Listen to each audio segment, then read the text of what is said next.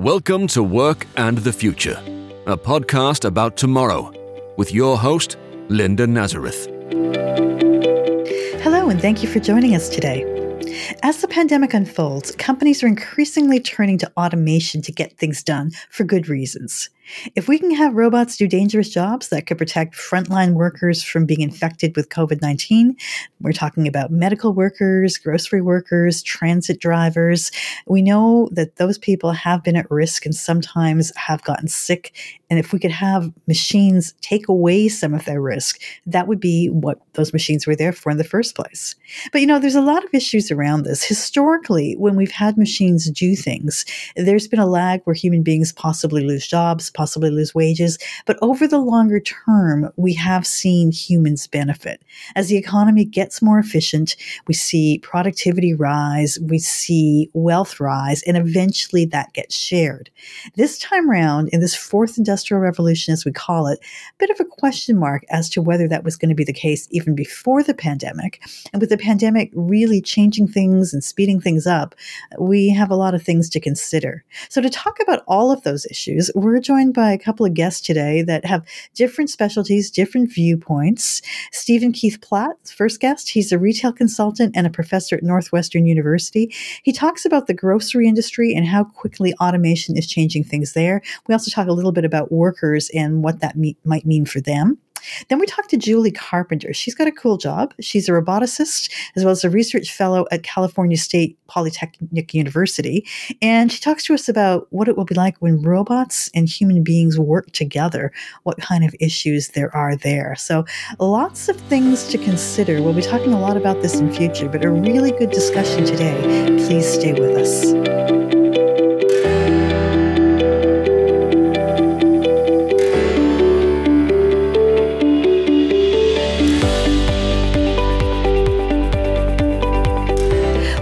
Sectors where automation is changing things very quickly is the retail sector.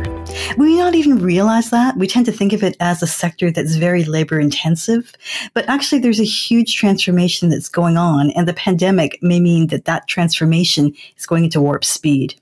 Now, to talk more about that, I'm joined today by Stephen Keith Platt. He's the director and research fellow at the Platt Retail Institute, and he's also an adjunct professor at Northwestern University. Thank you for joining us today. Thank you so much, Linda. Glad to be here. So let's start by going back to pre pandemic days. So they weren't really that long ago, but kind of feels like they were. You've been involved in retail a long time. What were the big automation initiatives that you saw in the retail sector before the pandemic?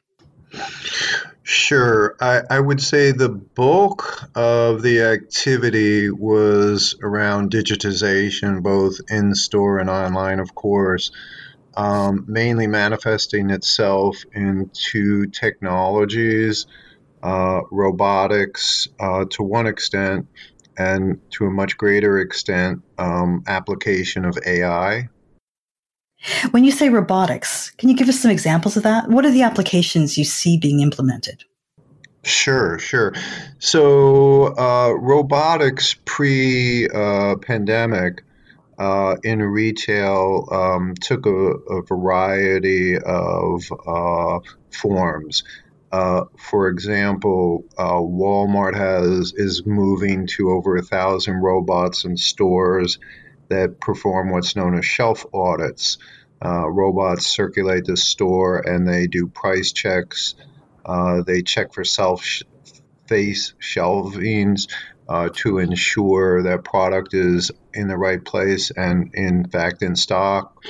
Uh, you also have a, a, large chain of grocery stores on the East Coast. Stop and Shop Giant has over 500 robots uh, patrolling the stores for spill and hazard detection. Uh, Walmart again is deploying autonomous floor scrubbers.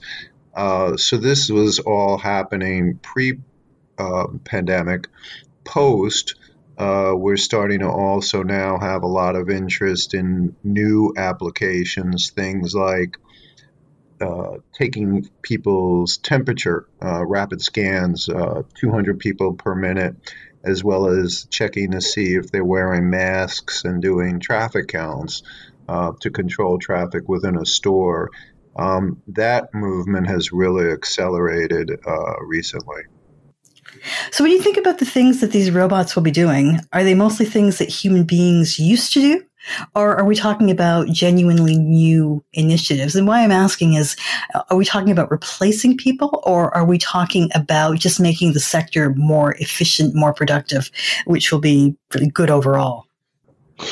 Yeah, it's more uh, it's more complementary uh, than replacing. So if you think about a shelf audit bot, um, you know stores weren't able to do that consistently during the day because it's very it is very labor intensive and it's also an extremely repetitive and boring function for an employee. So um, what it enables a retailer to do, for example, is rapidly spot out of stocks convey to an employee that they need to stock. So uh, it's more of a uh, efficiency sort of uh, complement uh, to to robots working hand in hand with humans. Um, we don't really talk about replacing humans, but more in a complementary, um, you know, complementary sense. You know, I would have absolutely agreed with you 100% before the pandemic. Now I wonder if that's completely true because we are talking about a lot of people being out of work. Given that, is this just going to be a harder sell? Because at this point, you are replacing people. Um, you know, again, I, I, I don't think so because you know now you have people concerned about going to work, right, and all the uh, the health issues and you know, you have robots that are capable in hospitals, for example, to uh, with uh, you know clean environments uh, where a human can't be present because of uh, the I, uh, the UV uh, rays that they generate. So um, I, I think that again, it's sort of a complementary function. I don't think I don't think that the the concern is the labor trade off, labor replacement issue at all. Well, that's interesting. Do you think there's a part of the sector that's going to be transformed faster than other parts? And here I'm really looking at grocery stores. Is this where we're going to see the most radical changes?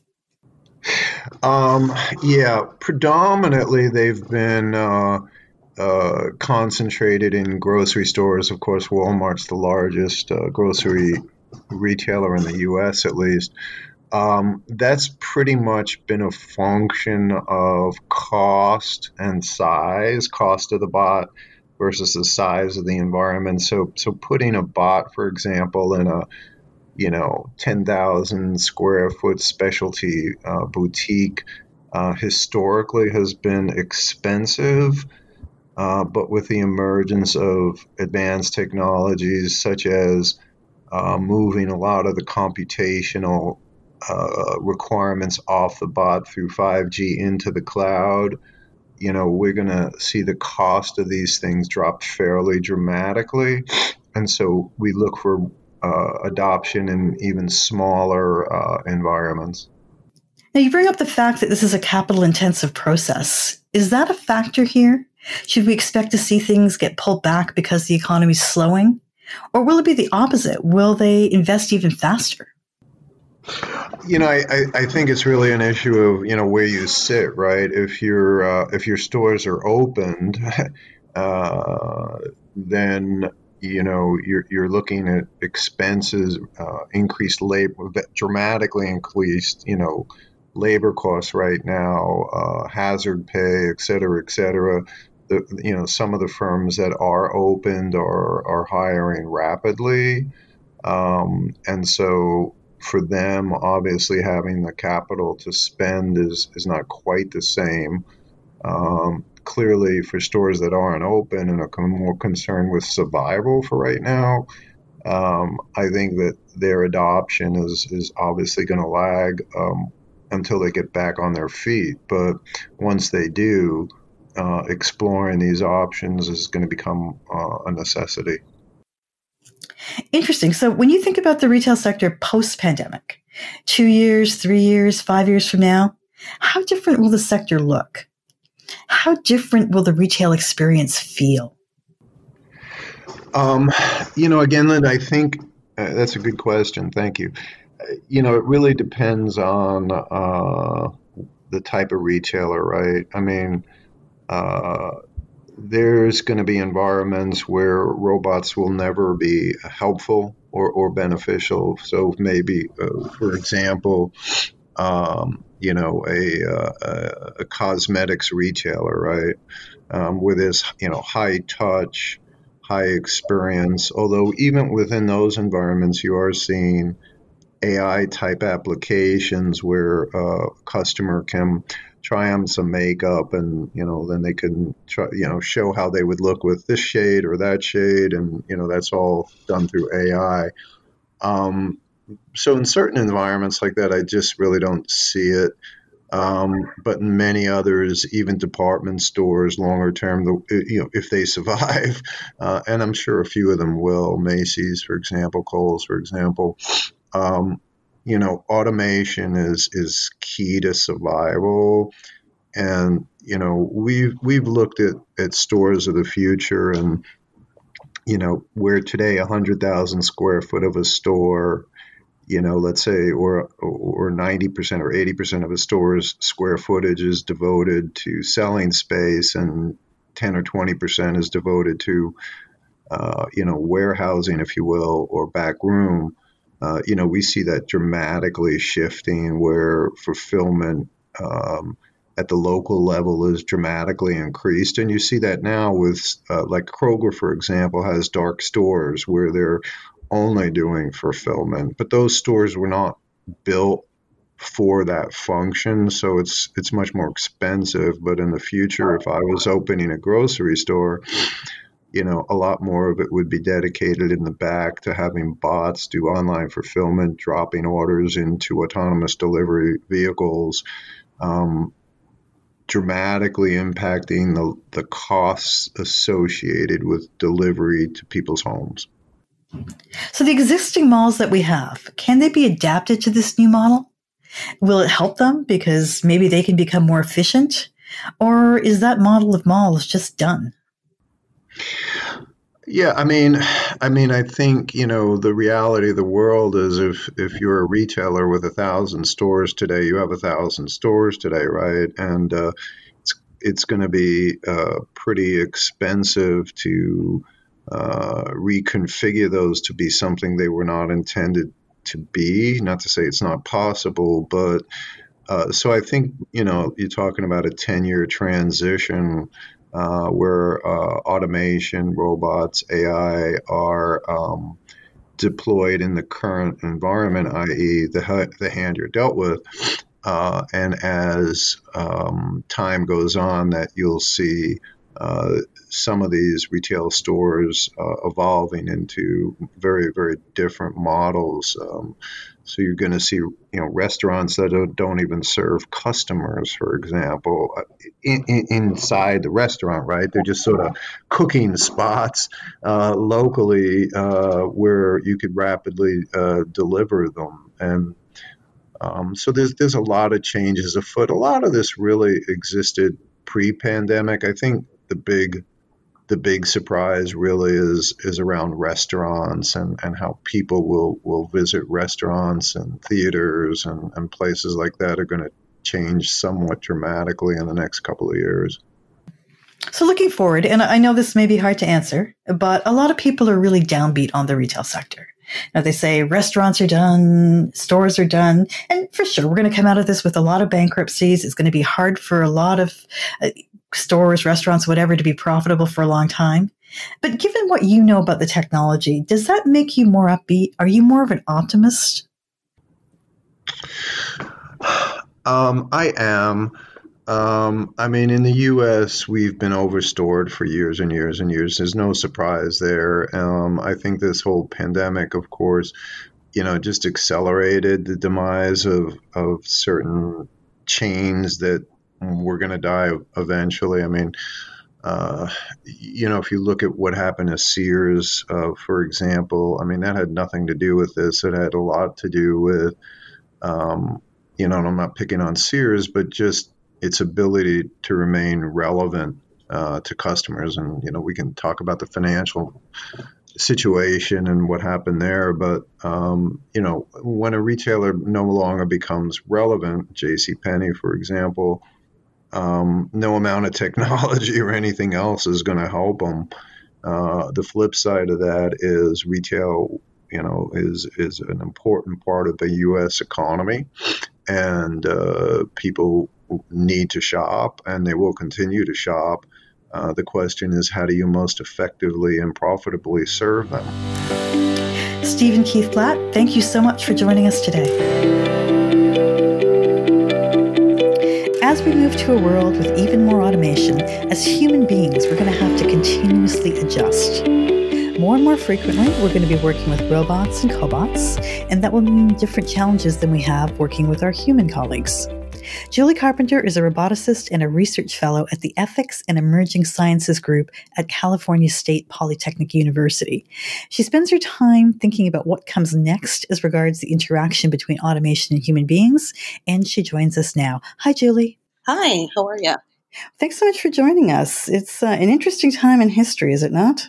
It is, and it's uh, it's a weird time for all of us in many ways, and uh, yeah, it's crazy, right? Absolutely. Now, you have a really interesting job, I think, because you try and think about what comes next for us as we bring robots into our workplace and as we bring automation know, just give us an idea of the overarching themes of that. Yeah, I mean, robots are great at doing a lot of jobs that could either prevent exposure to things like infectious diseases or help us resolve some issues in a safer way. Um, robots can be great at doing repetitive jobs, at doing dangerous jobs, um, and doing jobs that specifically in the area of danger, um, like infectious disease, are what we call dirty jobs, right? So if you can keep people at a safer distance, that's a wonderful thing. We've already had things in place like some cities have some delivery robots. Um, of course, most of us are familiar with seeing industrial robots like on a factory line, but certainly robots are taking all kinds of new shapes during the pandemic. And it's an unfortunate reality that times of uh, great crisis, whether it's war or pandemics, it, are often times when we turn to our technology to see, you know, what can be advanced urgently and how can we repurpose things that we might, technologies we might already have in place to keep everybody safer. So there's a lot going on in the robotics industry right now. Well, even pre pandemic, there was a lot going on. What are the things that people were looking at even before we had this issue of danger? Yeah, a couple of things that I've been looking at for years are uh, people's trust of autonomous systems or semi autonomous robotic systems. Um, and that trust uh, is it's an interesting dynamic. It's not easy to pin down like a lot of subjective states that people have. And of course, trust is um, not a static state, right? It's dynamic. You can trust somebody or a thing, right, for one moment, and then you can lose trust, in this case, perhaps in a robot or an AI system. And then that trust has to be repaired or recovered for somebody to work with the system uh, efficiently and effectively, or for people to adopt the system. Uh, so, trust is certainly a big question that is sort of a, a high overarching question for a lot of the work that I do. And do you see that people have trust, or do people have unease? Do they have fear? Do they have anger? As these are machines that are doing functions that human beings used to do, and some people want to keep doing them. Yeah, so actually, really quickly, I'll answer that second part, or sort of respond to that second part. Yeah, sometimes robots absolutely uh, are doing tasks or jobs that people sort of used to do, as you put it. But what we're in a period right now where more typically robots are not super intelligent and they don't understand the context of our everyday lives because they don't understand human motivations and goals and relationship dynamics and things like culture. So, quite often, robots, um, we give them perhaps more credit. Uh, about their autonomy to our own detriment. And that is not the general public's fault, right? So there are, of course, we, so I'm getting back to the first part of your question, of course, with trust. Um, for example, you can see videos online frequently from some big robotics companies that are demonstrating uh, usually the physical abilities of the robot, right? So big, uh, BigDog is an example of that robot or Spot or even Cheetah. A lot of the robots from Boston Dynamics or the Sophia robot from Hanson Robotics, um, they release videos to demonstrate capabilities of robots. And people who don't work with robots every day, like the majority of the world, or have not had interactions with um, robots or robots that are these this advanced that weren't necessarily made for consumer interactions. Uh, what happens is people turn to, as you do anytime you're faced with a situation that's unfamiliar to you, in this case, perhaps observing an advanced robot, your brain turns to a paradigm of something that it believes is similar, okay? And uh, to apply that to this new experience. And a lot of times, the paradigm people have in their minds for uh, what they expect an interaction in real life to be a robot uh, with a robot would be like is something akin to what they've seen in science fiction or read in science fiction.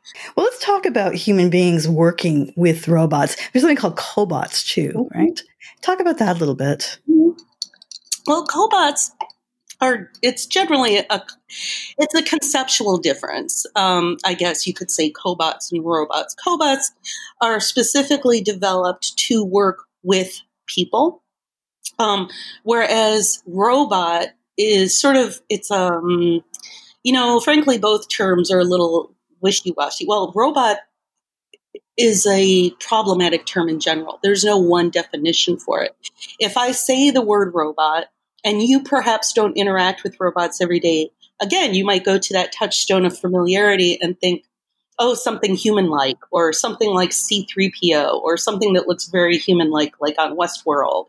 Or um, you might think if you're a factory worker, you might be more familiar with an industrial robot, right? I mean, and there's software robots. It's frankly a term that in the whole field of robotics or human robot interaction and all the adjacent fields, we have we don't have one definition for. So that's sort of an interesting challenge, right? That means in research that we always have to go in with our own definition and make that very clear. So, similarly, answering your question, normally I would start by defining what a robot is. There's no one agreed upon definition. Let's say a machine that can be uh, semi autonomous or autonomous, and it um, can learn from its environment and apply that learning to its roles and tasks. And of course, it's an artificial system. Then all sorts of roboticists, et cetera, might disagree about other details of the definition. Cobots, as a broad definition, are meant to work alongside people, to augment human work, to cooperate well with human work, and to potentially even collaborate, depending on the AI, to a certain degree. Whereas, as I said, robots, you might think in your head as something autonomous. Um, and not necessarily made, let's just say, not necessarily made to work with a human in every situation. Okay, so as we bring them in, whether it's robots or cobots or different kinds of automation, are there some industries that are going to be more transformed more quickly than others from your point of view? Obviously, grocery stores are moving on this. They're trying to keep workers safe. But is there something we're missing here? Are robots set to take over any particular industry? Yeah, well, uh, again, the language would take over. I know, but it's how people think of it, right? I, I know it is how people think of it. And uh, my, um, my job, I think of my job, is not to advocate for the robots. My job is actually to advocate for the users, for people. Um, is that's a large part of how I see my role, and, and so I advocate for people and their needs and their safety um, in their interactions with robots. So that's why that language is important to me. Um, I, I think that that creates anxiety um, that with that kind of language can create a lot of anxiety for people. Uh, so let's talk about industries that robots will sort of, as you said, um, have an increasing role in, especially since the pandemic. One obvious one would be healthcare, right? Um, and healthcare is, goes beyond a hospital or clinic setting, of course. So, first of all, we're seeing some off the shelf robots, robots that are, were already out there, created for perhaps different purposes, that now roboticists and private companies are looking into how can we change or morph our current off the shelf robots for these new pandemic needs. So, one is certainly healthcare. Um, for example, I just got done talking about Boston Dynamics and their amazing robots. their Spot robot is being used in trials in healthcare in a clinical setting to it's basically it looks sort of like a small dog. Most of us have seen it on youtube or similar platforms. Um, and it can open doors. Um, it just it resembles a dog. It's what we call biomimicry. But in this case it's got sort of an iPad where the face or the head might be, and it can be teleoperated or operated at a distance. So, in this trial in particular, what they're trying to do is keep healthcare workers and providers at a safer distance from, and patients as well, uh, at a safe distance from providers in a potentially highly infectious situation. So, this robot um, will go in and can do some very rudimentary triage work with that person teleoperating it from a distance. So it can do things like just get feedback, how the patient is doing. I think they had the robot set up so it can take some vitals, like perhaps pulse, and I think they're working on even temperature as well. Um, but they're using it as a communication device. So that's one way. Uh, uh, also, for off the shelf drones, it's being used in healthcare, but also sort of slash public health and safety uh, drones that were used in um, farming and agricultural situations where perhaps before they may have sprayed pesticides or that sort of thing could now perhaps be refitted to disinfect public areas uh, with people not in them, of course, at train stations, metro stations, um, other public spaces. And of course, things like delivery, which of course, delivery robots were already out there um, on a much smaller scale, but we may see an increase in things like delivery robots, security robots, uh, monitoring or suggesting that people go home, right? Uh, if it's a self quarantine situation, so sort of monitoring public spaces. There's a lot of ways uh, robots are potentially going to be used now while we're in the midst of the pandemic and increasingly post pandemic. And this is obviously accelerating the change in these industries. We're not going to go back after this, right? These are not temporary robots. Yeah, that's a good question. So I think in some cases the the work will go forward, but as with any work, people have to determine people being uh, the decision makers and stakeholders who fund work like this have to continue to fund it and and not sort of lose interest uh, after you know when the pandemic is sort of contained eventually. Um, so yeah, so for what I'm saying is projects can certainly move forward to a certain degree, and we might have new discoveries like robots that have uses across facilities and situations that we didn't see before. But for this sort of push to go forward, obviously private organizations and universities and all these places working on um, these sorts of ideas have to have funding maintained. And i know that that doesn't sound very sexy but it's the sad truth about uh, how this sort of thing works. So we might see a quick rush in new concepts and ideas and moving forward um, but we'll see how it plays out you know five ten years from now but ultimately, for companies, presumably this takes down the cost of getting things done, does it not? Because that's what it comes down to for workers. If it's cheaper to use the robot, they will.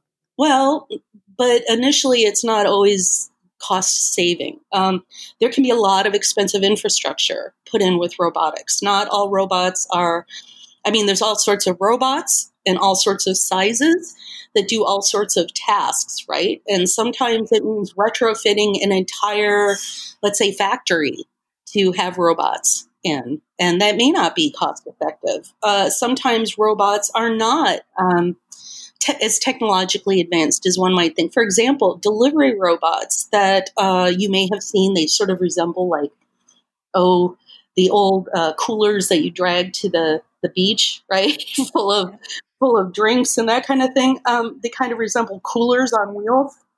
Sometimes those robots are actually teleoperated by people at a great distance. In other words, there's cameras on those robots, and there is LIDAR and other technical things making it possible. But the eyes or the actions or the behaviors of the robot are actually used by people, uh, manipulated by people at a distance. So it does keep people safer, like in an infectious disease situation. But that technology might not even be exactly as advanced as you think it is, right? So it's a complicated question. It is a complicated question. It's a complicated time, too. Julie, thanks so much for joining us. Julie Carpenter is a roboticist and research fellow at the Ethics and Emerging Sciences Group at California State Polytechnic University. To learn more about work and the future and to see show notes, go to the workandthefuturepodcast.com. You can also contact us at comments at theworkandthefuturepodcast.com. The Work and the Future podcast with Linda Nazareth is a relentless economics production.